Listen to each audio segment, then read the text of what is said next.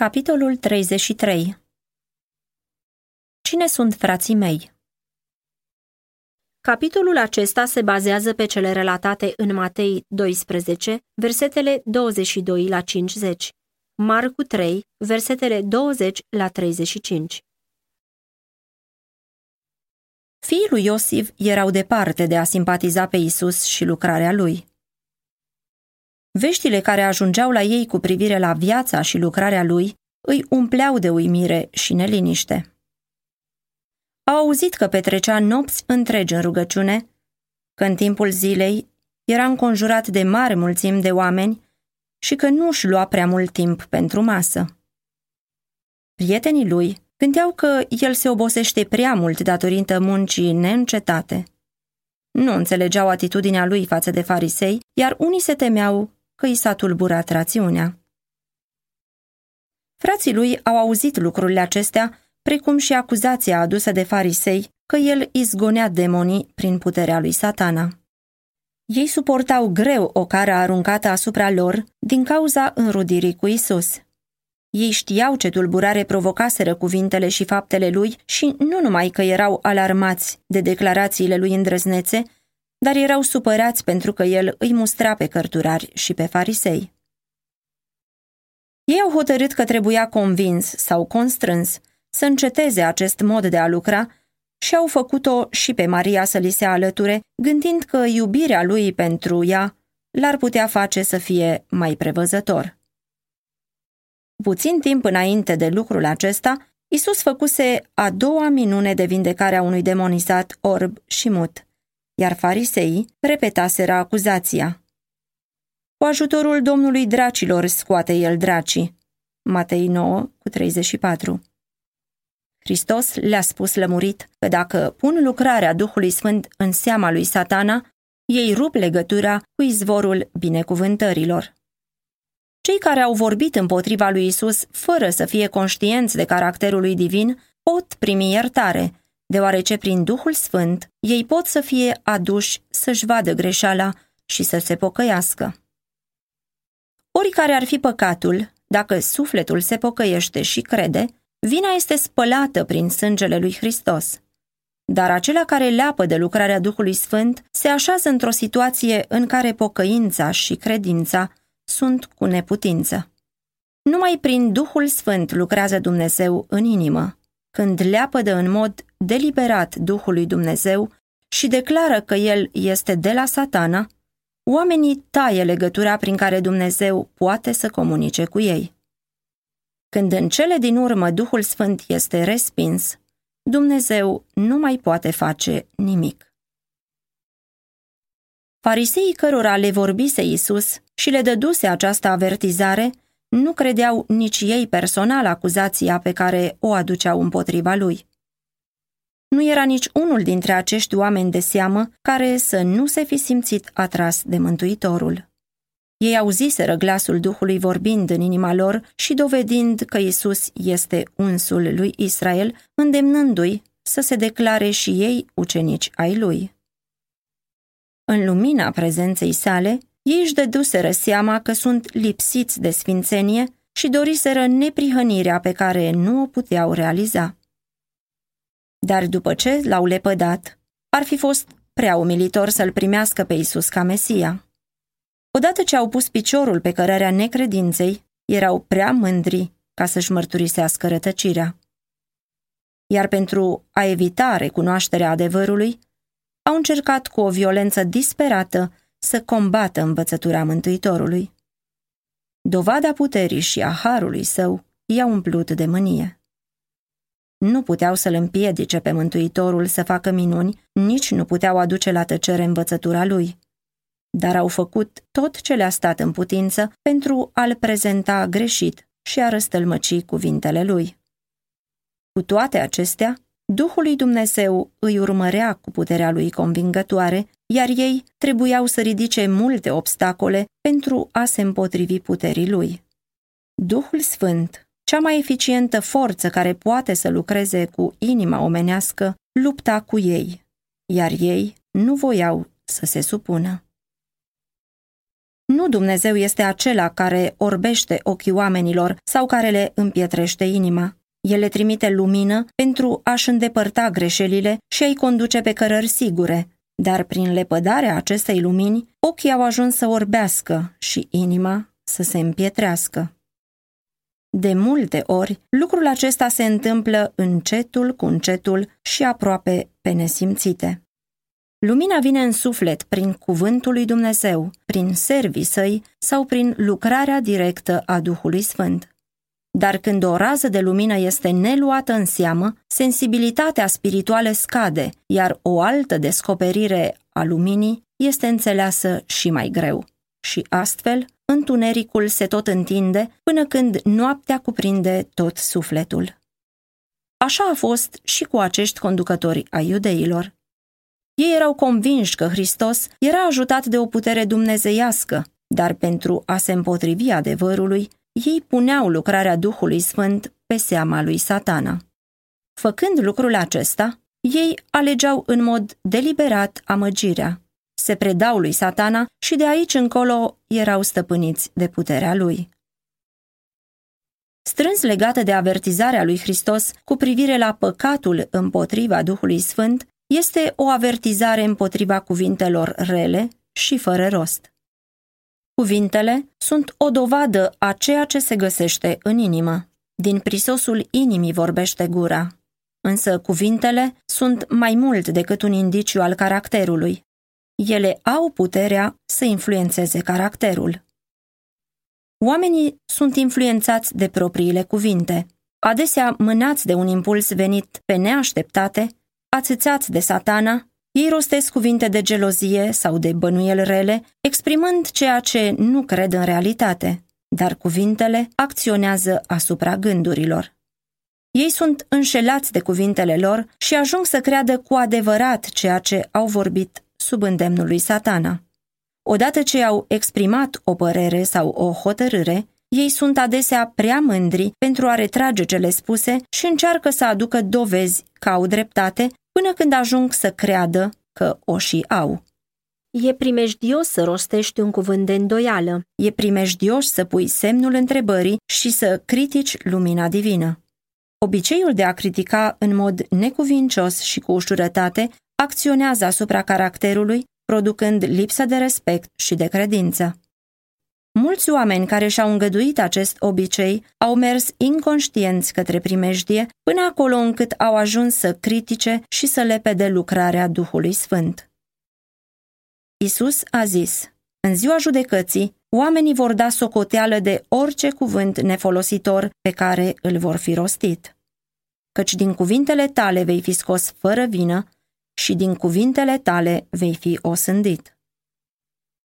Apoi a adăugat o avertizare pentru aceia care fuseseră impresionați de cuvintele lui, care îl ascultaseră cu plăcere, dar care nu se predaseră ca Duhul Sfânt să locuiască în ei.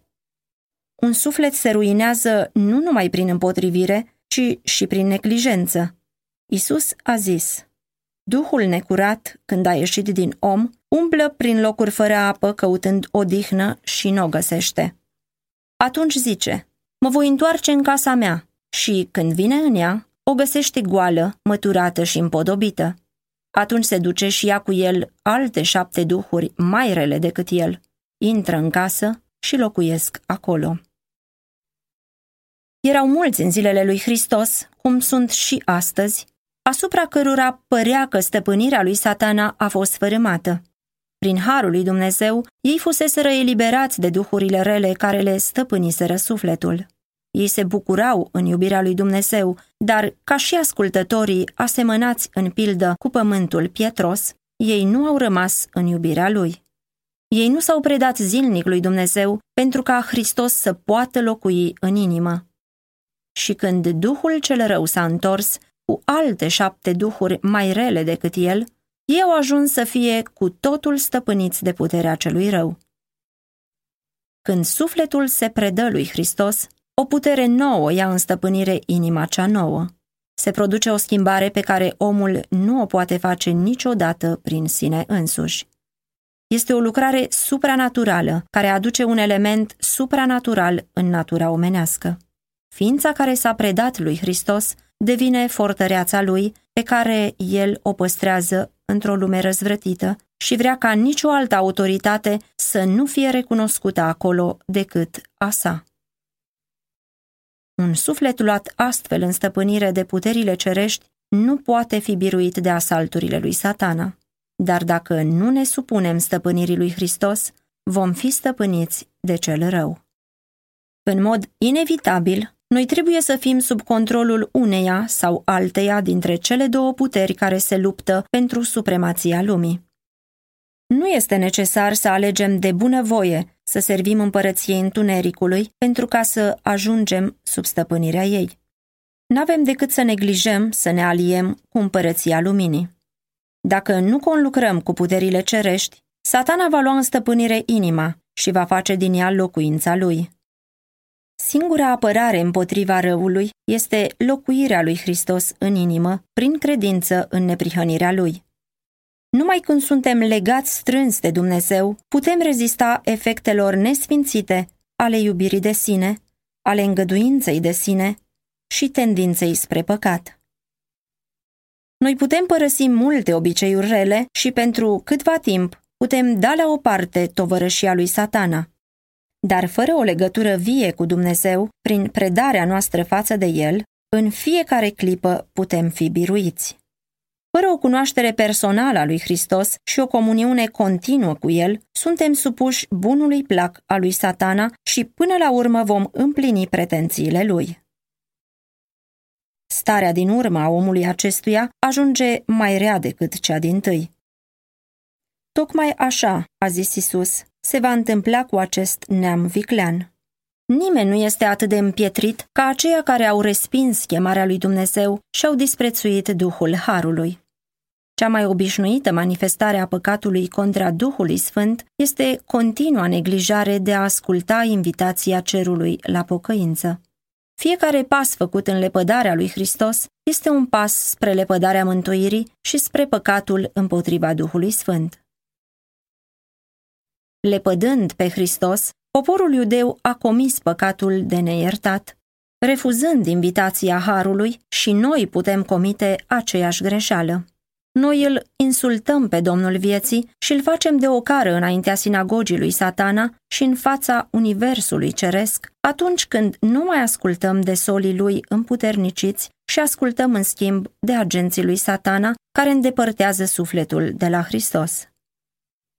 Atâta vreme cât cineva face lucrul acesta, nu poate avea nădejde de iertare și în cele din urmă va pierde orice dorință de împăcare cu Dumnezeu. În timp ce Isus îi învăța încă pe oameni, ucenicii i-au adus vestea că mama și frații lui erau afară și doreau să-l vadă. El știa ce este în inima lor și a răspuns celui ce îi adusese știrea aceasta. Cine este mama mea și care sunt frații mei? Apoi și-a întins mâna spre ucenici și a zis, Iată mama mea și frații mei.